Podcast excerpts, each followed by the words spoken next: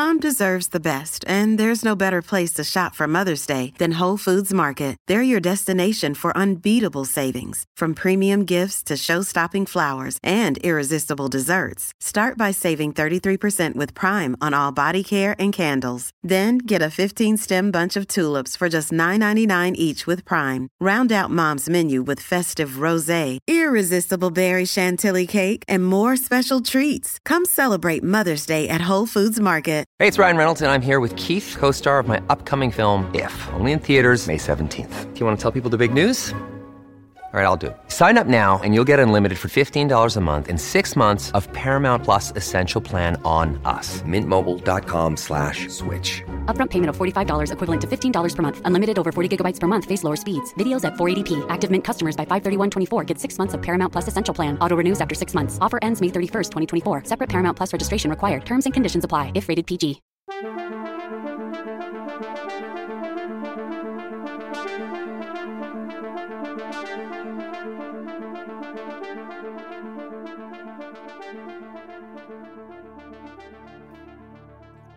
The U.S. women's soccer team recently reached a deal with the owners of American professional soccer for pay equity with the men.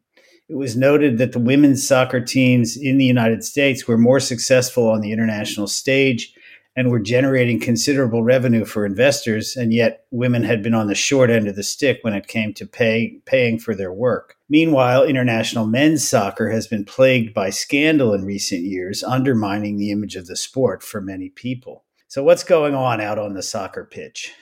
Welcome to International Horizons, a podcast of the Ralph Bunche Institute for International Studies that brings scholarly and diplomatic expertise to bear on our understanding of a wide range of international issues. My name is John Torpey, and I'm director of the Ralph Bunche Institute at the Graduate Center of the City University of New York. We're fortunate to have with us today Andrej Markovits and Arthur F. Thurnau, professor and Karl Deutsch, Karl W. Deutsch, collegiate professor of comparative politics and German studies at the University of Michigan. Early in his career, when I first had the good fortune to get to know him, he was a specialist basically in German politics and especially on the trade unions. But uh, he has since gone on to write extensively about sports and especially about soccer from a comparative perspective. He's published a book on the place of men's soccer in American sports called Offside Soccer and American Exceptionalism, and a book about women's participation in soccer in Europe and the United States called Women in uh, sorry, Women in American Soccer and European Football, uh, which came out in 2019. Thanks so much for joining us today, Andy Markovits. Thank you very much for having me, John. Great to have you. So maybe we could start by having you say a little bit about the place of soccer in Europe and the United States, respectively. The question that you ask uh, in the Offside book is uh, essentially a version of the famous question of Werner Sombart why is there no socialism in America? Uh, which was, of course, the source of so much work on the idea of American exceptionalism by Seymour Martin Lipset and others. But I mean, obviously, this has changed somewhat. But you know, so why is there no soccer, or why was there no soccer in the United States until recently? And how does it compare to the place of the game in Europe and elsewhere, where, as you say, it's essentially the leading sport uh, pretty much everywhere else in the world? Well, it actually uh, has a lot to do with the similar dimensions that uh, uh, Lipset and others, and Sombart, of course, describe as American exceptionalism, which has now become a, a bad word. Uh, it, it, has become now almost only associated with America being better, with a normative term. Uh, that we are exceptional in the sense that we are better than everybody else. And that's not how I see it. And I think that's not how th- most of these uh, analysts saw it. It's really an issue of America being askew or being different so I actually always to my students, I say, why is America weird? Why are we, you know, why are we with Fahrenheit? Why don't we have the metric system? Why don't we have F1? Why is, why do we have college sports? Why do we, all of these things which make America weird or different from the rest of the advanced industrial world? And the answer to this has a lot to do with how um, America uh, developed, uh, industrialized, and it's the, basically the process of industrialization and the formation of the modern working class that creates uh, in all these countries what I've called hegemonic sports culture, meaning the, the, the, that that uh, sport, and they're very few, where in fact the doing is less important than the following. In other words, where it becomes a ubiquitous culture where people follow and know about it, even those that have nothing to do with it. Not, not, not, not, not the producers, but the consumers that matter. And here, basically what happened was that England was the progenitor, or actually Britain, but above all England, of all most of these modern team sports. And the United States kind of uh, created its own variants thereof. It's kind of it's it's it's it's it's split offs uh, uh, uh, of it um, with baseball, which, by the way, as we now know, is actually not an offshoot of cricket, but in fact exists in England in the 18th century already as something called baseball. It was one of the many, many bat and ball games that existed all over. In fact, also in France and other places, which is the origin, but it really becomes an American sport and it sees itself as this American a creation by the absurd uh, thing about uh, the immaculate uh, conception of uh, uh, of of of uh, um, you know the, the creation of of America of baseball in upstate New York by um, you know a Civil War general who actually never had, knew, knew anything about baseball. So in fact, it creates this Americanness in very much in opposition to cricket. And throughout the 19th century, there's this battle, a cultural battle in which American identity is created via baseball, and baseball becomes this major progenitor of it. Then, of course, the game of of soccer uh, which does in fact exist in the United States. It's known as association football, which comes to the United States uh, uh, uh, uh and, uh, however, is displaced in the course of the early 1870s by the Anglophilia and the power of Harvard. And Harvard actually links, uh, really follows rugby, the rugby game, rather than the association game, which splits in England in 1863. And but Oxford and Cambridge to this day play rugby. And Harvard, of course, emulates Oxford and Cambridge and not anybody else. And so, in fact, Harvard's power in America, literally, you can really see it by 1874 Harvard is an exception. By 1877, 78, all other colleges kind of fall off and really become uh, create something called rugby.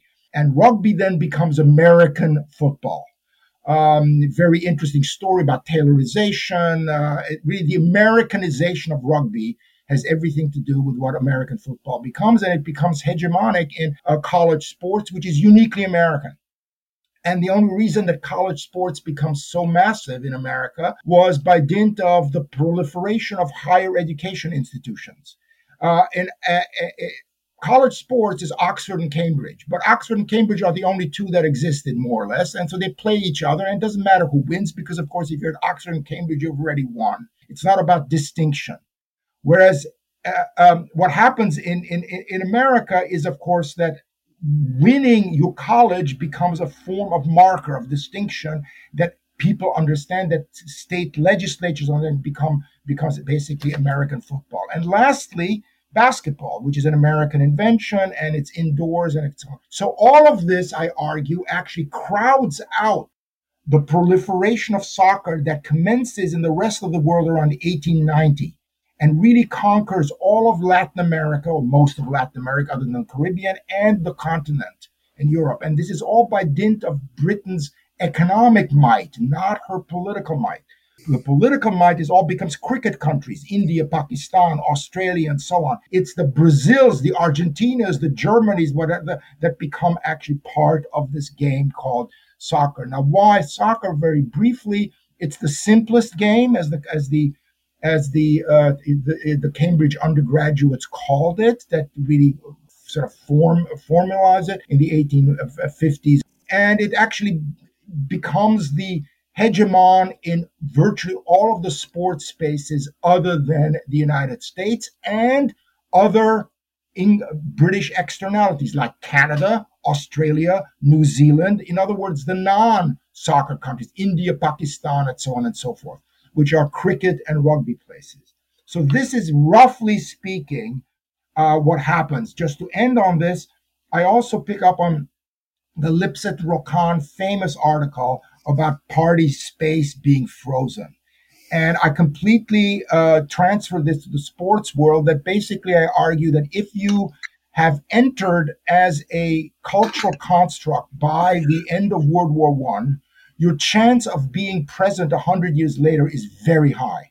So once you enter this, and at the time when mass participation really starts after World War One and so on and so forth, once you're there, and in America you have three sports that are anchored, uh, team sports, uh, with baseball being far and away the most important at the time. Uh, soccer basically is crowded out. And it does not appear in, I mean, it, has been played all the time and it, it kind of it exists in, in, in, very ethnicized leagues in New York, everywhere. It exists. Uh, and in fact, the US is actually not even bad. We beat England in the biggest upset ever in Belo Horizonte in Brazil in 1950. So it does exist, but it's not part of uh, the American hegemonic sports space. And it starts becoming that precisely with the, the decrease of social democratic entities, namely with the working class, the rise of new forces such as those social movements, above all women. And it's not by chance that it's in the 1970s that, in fact, soccer starts arising in the United States precisely by the forces that I just delineated, among them women and uh, basically the soccer moms, namely, of course, the ex-urban uh, middle class that is the carrier of this, and Latinos. So the, soccer in America is carried by two very bifurcated entities, one of whom are women, very important, and the white middle class, and Latinos. And that's exactly the American soccer story. And it's now starting to actually enter into the sports space. Now, the big question, if you will, the Markovitzian question, will it actually anchor itself in the American sports space? Um, I am sometimes still very dubious about this, but more and more and less, or, or, or less dubious. Uh, it really depends on what happens with the men's side at the World Cups and so on. And I think that the United States is so diverse that it will allow the proliferation of a fifth team sport into the American hegemonic sports culture, namely alongside baseball, football, basketball, hockey, and soccer. Uh, that's the story, basically. So the American sports fascinating. Space, the American yeah. sports space is much more varied than the others. Um, for example, virtually, I did research on this. Very, very, very few there are very, very few dual sports athletes at the top level in any other country other than the United States. In the United States, it's normal uh, on the high school and the college level to have actually two or three fluencies in languages. Uh, uh, I call sports languages. And that, in fact, is uniquely American yet again. And um, uh, it, it's in this context that women play a very important role. Well, that's a perfect segue into my next question, really. Uh, I mean, it's a fascinating story, but as you get to the end of it, women start to loom large in, in the discussion, in the in the explanation that you're giving. So, since that was really the you know thing that prompted me to want to do this uh, this interview in the first place, uh, please, you know, could you please talk a bit about you know what's what's going on with women? I mean, it seems as though you were just talking about a period before Title IX which is typically pointed to as the huge watershed that, you know, sort of guarantees that more women are involved or girls really are involved in sports at schools and then of course go on to, to sports at higher levels and that sort of thing but uh, you know so talk to us a little bit sure. about the place of women in sure. this particularly of course the growth of soccer yeah well i mean women participated in sports first of all in pre-sports physical uh, uh, when when sports were not sports in the modern sense but games. So women actually participate in all these medieval football games and whatever. We know that they're actually probably less violent because there are less uh, many many fewer of them are arrested. And and so the the arrest record is much almost completely male. So women participate. Um, in fact uh, it's Senda Berenson who adopts uh, and adapts uh, um, uh, Dr. Naismith ba- basketball at nearby Smith College and creates a female version of it, which really exists all the way until the 1970s. Um, so Senda Berenson. So women participate in actually uh, in soccer. They play uh, in Europe, in England. There's the Dick Kerr ladies. In France, they exist, and so on. after World War One, there's a massive backlash. And in fact, men are, when women attain the franchise and vote and enter the public sphere, there's a backlash. And everywhere in these soccer countries, women are literally banned from the soccer field uh, because they are threatening, if you will, hegemonic sports culture, which is football. Uh, so much so that the FA actually outlaws women to play on its fields. And um, in Germany, they're outlawed in 1955 um, until 1970. So women actually are rolled back, if you will. Now, 1970 is a look. It's all a watershed about 1968 and the 60s. It's uh, uh, I'm sorry, I'm, I'm kind of touting my own generation's uh, input in, but there's no question that that's what it is. In the United States, it's Title IX by 1972. Um, in Europe, it's at the same time that, as I trace in the book on women in soccer, that it's all in the early 70s that women are starting to enter to play this and are starting to enter sports. I mean, my University of Michigan uh, until the 1970s has no female athletes. By now, uh, there are actually as many as men.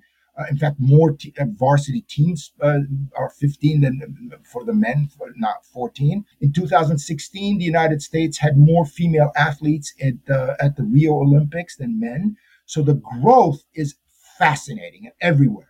And this happens massively in all advanced industrial democracies, literally in the 70s. And the, the, the, the typically the, the trajectory goes as follows between, I would say, early 70s and the early 90s or late 80s, women have their own space and are really still are secondary and are inferior. In the United States, we have the AIAW, the Association of Intercollegiate Athletics for Women, that has its own tournament uh, types. The, the Immaculata College uh, in Pennsylvania wins the first women's championship in the 70s. And not until later does the NCAA uh, accept women. The same with soccer. FIFA does not recognize the women's game.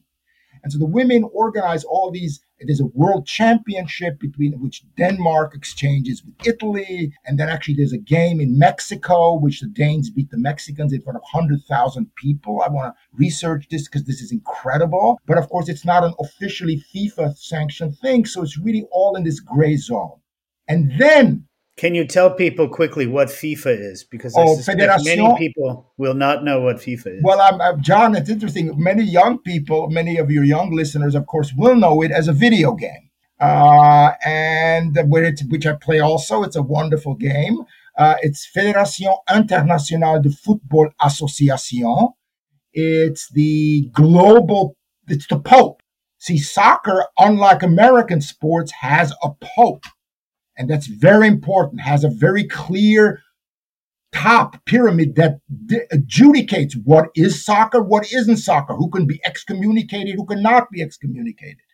So I always say that soccer is organized Catholically or, you know, as, as, as a pyramid, and American sports are Protestant or orthodox. Namely, they all have their own jurisdiction. They and the rugby sports and ergo they actually split off. And there's the rugby union, rugby league, um, Australian rules, American football, Canadian football. They all become Protestant. Soccer, by virtue of creating this entity uh, in 19. Um, 04, it becomes this. By the way, it's very interesting if you look. Sports are many ways invented by the English, but then are bureaucratized and modernized in terms of their bureaucracy and entity by the French. Olympics, uh, all of this. Um, Coubertin was basically a he was he loved uh, upper class English sports, and he wanted to kind of create an Olympic movement around this, and that's exactly what it is. He's a, an acolyte of uh, of the of the public schools, etc. And so FIFA did not recognize women's sports. And then, of course, it does finally in the early 19, uh, 18, uh, 1980s. 19, and in 1991, it decreased, it uh, has its first Women's World Cup, officially FIFA sanctioned. By the way, not allowed to be called FIFA World Cup until much later. But uh, it is this gradual integration.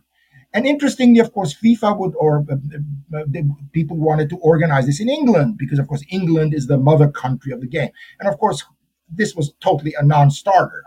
You know, uh, for England, the, the, FA to have organized women's game, this is this is a joke. And who takes it over? China. China, which after Tiananmen Square is eager to have international recognition, and they organize this World Cup, which the United States wins brilliantly. When they return from the World Cup to LAX, uh, there was literally zero. There was not one person from the media receiving these women. It was like a, it was like underground or something. Um, Michelle Akers was our big star, Michelle Akers star, and of course, very much anchored, very American story, above all on the North Carolina uh, Tar Heel team, which is sort of the core of it. Again, college sports being uniquely American. In Europe, it's the clubs that are the colleges. And this is a major impetus uh, by 1996 at the, the, the first Olympics. Unlike in the men's game, the Olympics are huge for the women and still remain so. Uh, and the U.S. wins in Georgia, and it is with 76,000 people, or actually it's held in Athens rather than uh, in, in, in, in, in Atlanta. And this becomes a big event, followed three years later by the women's beating, women beating China in 1999 at the Rose Bowl with President Clinton present, and the famous penalty, uh, penalty kick by um, Brandi Chastain scoring the winning goal, and she turns, she throws takes off her jersey, which was very much part of soccer language at the time. And then she writes a book, It's Not About the Bra, because in America it was immediately interpreted as that she was advertising her Nike sports bra, which she wasn't. Um, and that it's the Americanization of the rest of the world, especially Western Europe, where women's soccer starts to really improve. And it's by virtue of, it's exactly the opposite of the rest of the soccer story so it's the American women and their success that really starts proliferating in the social democratic countries of Scandinavia, but also Germany. And by 2003, uh, the Germans uh, attain uh, win the World Cup. And since then, the women's game is becoming a, a staple at uh, the the um, at the world as a World Cup every four years, and of course the Olympics. Uh, now, the difference to this day is that on the women's side, the national teams have become huge. But that is by dint, as I argue, not so much of the women's game, but by dint of nationalism. Uh, or to use Jerry Seinfeld's brilliant insights, sport is all about uh, we're rooting for laundry. In other words, you know, where you know what what does it say on, on on the jersey? It says USA, so we're USA. So when I went to the Women's World Cup in Germany in 2011, it was a huge, huge sort of celebration in the country, above all for the German team. However, the club game is completely unimportant. So to Germany's two superb club, uh, Erste FFFC um, uh, Fuß, Frauenfußball Club Frankfurt, and Erste Frauenfußball Club Turbine Potsdam, the attendance is about 1,500 per game. I mean, it's just not, but the national team is huge um, and continuing uh, and becoming more important. Um, it when I when the German national cup was played, always women and men were always at the same final. It was absolutely outrageous, and this has changed. Uh, this was not until the 2010s and so on when um, uh, at the women the women play the first game the, the stadium is virtually totally empty. Men are streaming in. They are making lewd comments. They are completely downgrading making total fun of the women playing. And in fact on the sideline the two men's teams that w- would come on later are starting their warm up i mean just outrageous. It's now been decoupled thank god and the women have their own venue and the men have their own venue. However of course, the women still have very few people who come to this. Okay, so in, in other words, it other than the national team, and the same in the United States. Now, my argument is in the, the women's book that in Europe, uh, this is the case still, but there are interesting breakthroughs precisely by dint of soccer's deep roots. Indeed, that the club game for women might also become important and covered and followed. And there is an amazing breakthrough with Olympique Lyonnais Féminin. By the way, I hate the word. It's interesting. It's always called Frauenfußball. Uh, no one says Männerfußball. It's just Fußball. Okay. And um, uh, the same with in, in, French. It's always you have to add the féminin to it. This Olympique Lyonnais is a major, major club that is immensely successful, winning on the European and the French level, and now competing is above all with Barcelona. And in the last few games in Barcelona, they had at the Camp Nou, which is one of the uh, great, great grounds of soccer. It's a temple for soccer, uh, one of the big ones. Uh, it's actually Europe's largest stadium. Actually, are now filling up uh, for women's games as well. And I'd like to really do some research on this because this is totally new. Uh, until now, the the, the the the the the typical thing was the, the the women's national team huge success coverage World Cup once over, forget it. Nobody co- covers the clubs. This is now changing. And in the United States, um, uh, it's again also only the national team. However, it's also only the national team on the men's side as well. Uh, so it's the national team that pulls the, the, the American soccer story, whereas in Europe, it's ultimately it's pulled on the women's side by the national team, but now starting to push, be pushed on the existence of such great clubs like Barcelona. So the women in Europe have an advantage of actually linking up with the great traditional clubs. So to my own, to my great, great shame, Manchester United being one of the last of the great British English clubs to have women's women play, which is outrageous. Actually, we've never won the uh, WSL, the Women's Super League, um, very much ruled by Arsenal and Chelsea. Uh, but now there are 12 teams and they play regular on regular uh, games. Of course, oftentimes not in the on the main pitch, so often not in the same stadium, and still the attendance rate is very low. But I think with Barcelona showing this, there is a very interesting uh, development, which by virtue of the tradition of these clubs might in fact transform the women's game as well. So this is a fascinating story, but I would say one of, you know, kind of steady improvement in yes. the women's situation. And, you know, that might be said to have culminated in this recent pay deal. So I wonder if you could say, you know, what are the terms of that deal and, and you know, what does it mean for the future of soccer in the United States and elsewhere for that matter? Yes, yes. Um, well, I mean, um, uh, the big deal here is not so much the United States Soccer Federation. So again, by the way, very European or very Catholic and not American. Remember, soccer soccer in America is also run by a federation. So it's kind of like a, to use Peter Katzenstein's terms, like a para-public institution, as it were.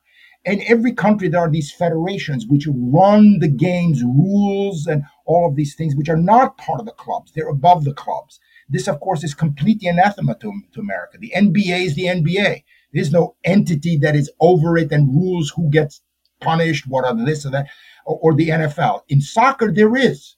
So in the United States, there is the United States Soccer um, Federation, anchored in Chicago or homed in Chicago, which actually has the jurisdiction over the game in America. Although, yet again, American exceptionalism, Many parts of American soccer have nothing to do with it. So, for example, college soccer. College soccer is not part of the United States Federation, which has its own rules. College soccer has its own rules, uh, unheard of anywhere else. But the federation, of course, in every country runs the national team. The national team is not run by clubs, it's run by the federation. And the big issue was this not the See, the, the clubs are part of the market and of capitalism in some ways. And it's very hard to argue that a woman player for Barcelona should make the same amount of money as Lionel Messi did when he was there. Uh, the market power is not the same. Okay, it's just it's it's it's just a different world. However, the national team is paid by the Spanish Federation. And the national team in the United States is paid by the United States Soccer Federation, not by MLS or by various by leagues or clubs.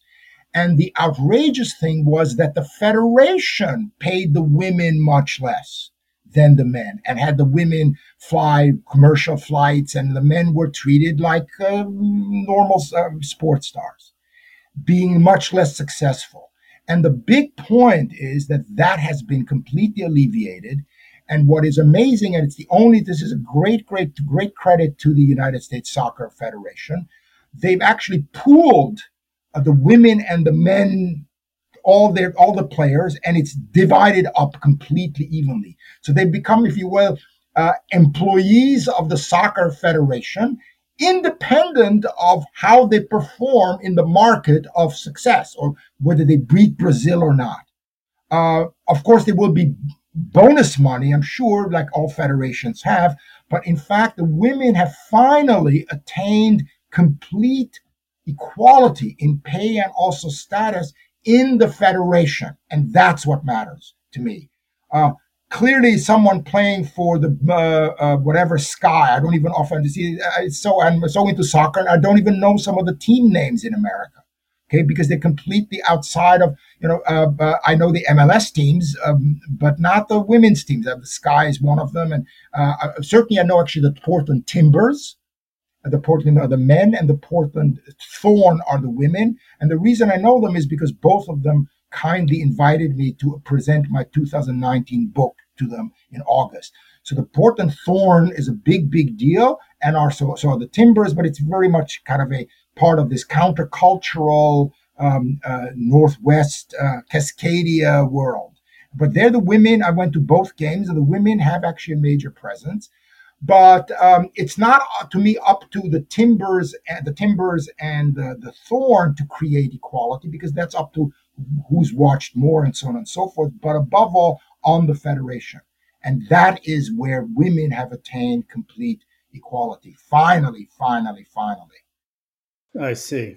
So, uh, you know, you've now uh, kind of opened the door to this. So, uh, I want to pursue this issue of capitalism. So, as you know, I have a daughter who is about to go to college, at least if she doesn't go to the gap year first, um, who has played soccer, you know, since she was eight years old or something like that. And, um, you know, I grew up playing police athletic league basketball uh, and baseball. It cost my family, I don't know, 50 bucks or something like that. Maybe not even that much. I have no idea really.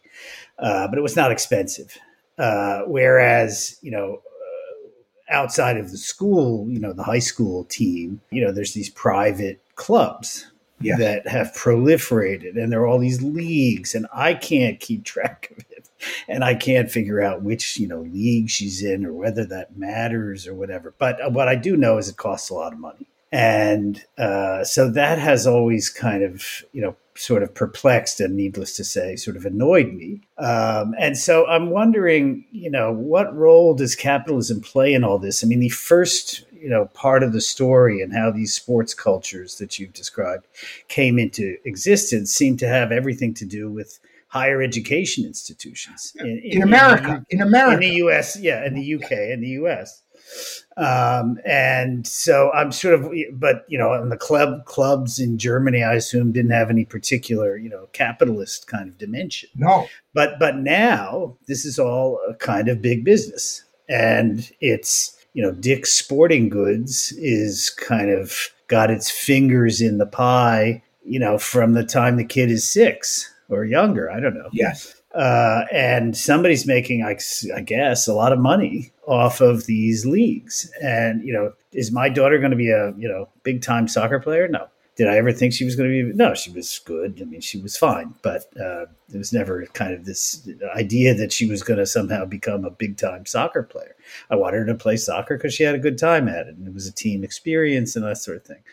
Uh, but it does seem to me that you know, money, capitalism, whatever you want to call it, has now become much more, you know, key to how all this stuff works. And uh, so I wonder what you would say yes, about that. No question. Back to this. Um, in Europe and also even in the UK, UK it's actually not a good because it's really only Oxford and Cambridge that develop college sports in a very, very low, uh, completely amateur way, which in America then becomes the big time sport, which of course are not amateur on some level. And now, in fact, finally, they've become openly non and with NIL, uh, with name, image, and likeness. So now some of my athletes, you know, who are, in, are making a lot more money than I am, and that's fine because they are actually they're students of sorts.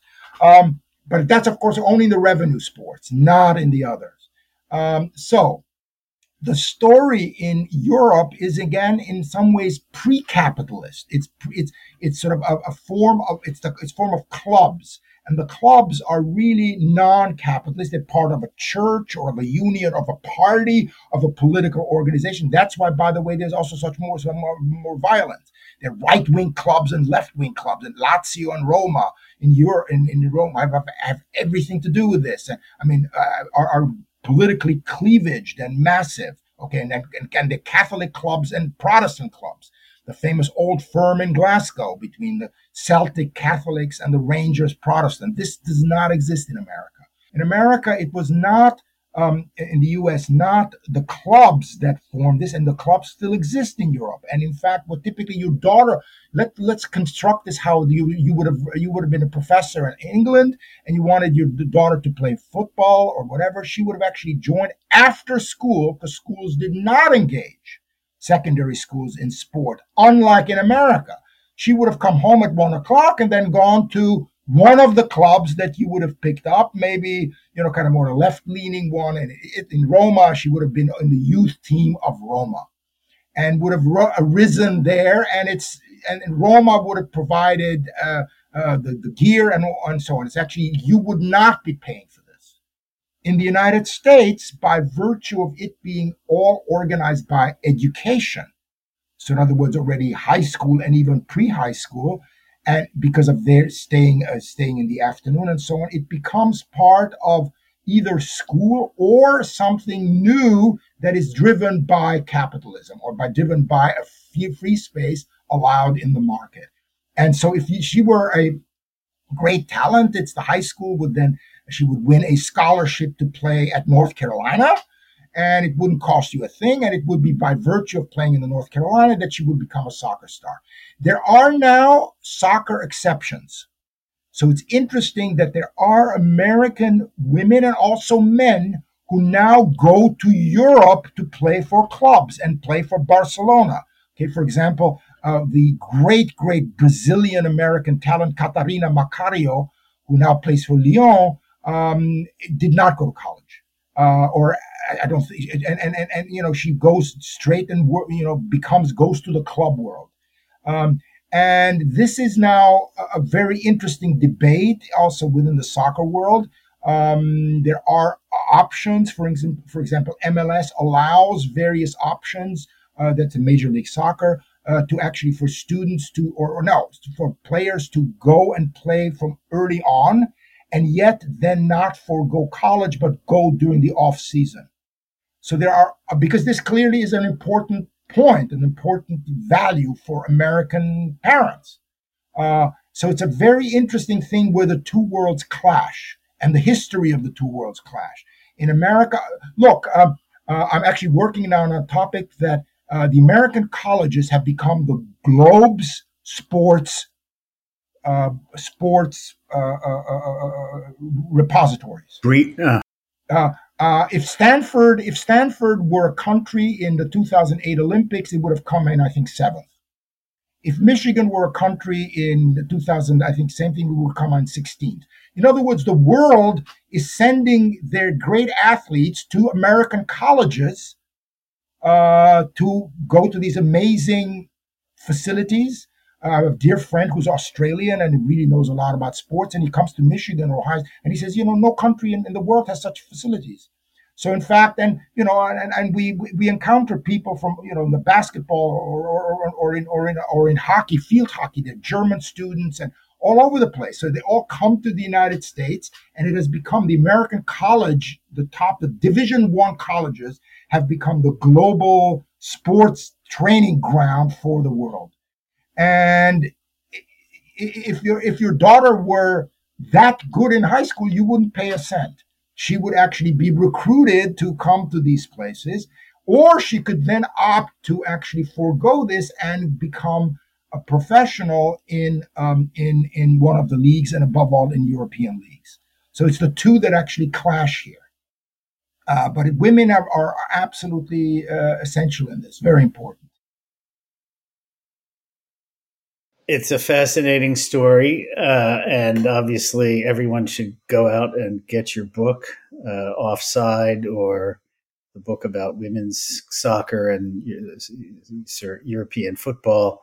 Uh, but we're essentially out of time for today. Um, it's been fascinating and full of details and and you know sort of com- the comparative dimension is terrific and uh, you know gives us much food for thought about how sports are spreading around the world and you know now this new role for American colleges and universities. I mean, as you know, you know, I'm a former hockey player and I was always kind of puzzled how do these guys well, I mean, I knew how they got to be pro hockey players, but it was not through the routes that you know we had in the United States, which which were the colleges or universities. I mean, junior A hockey, etc., was the way to you know become a pro. So, so obviously these uh, these differences all have a kind of long term historical story. And go get offside, and you'll find out all about it, everybody.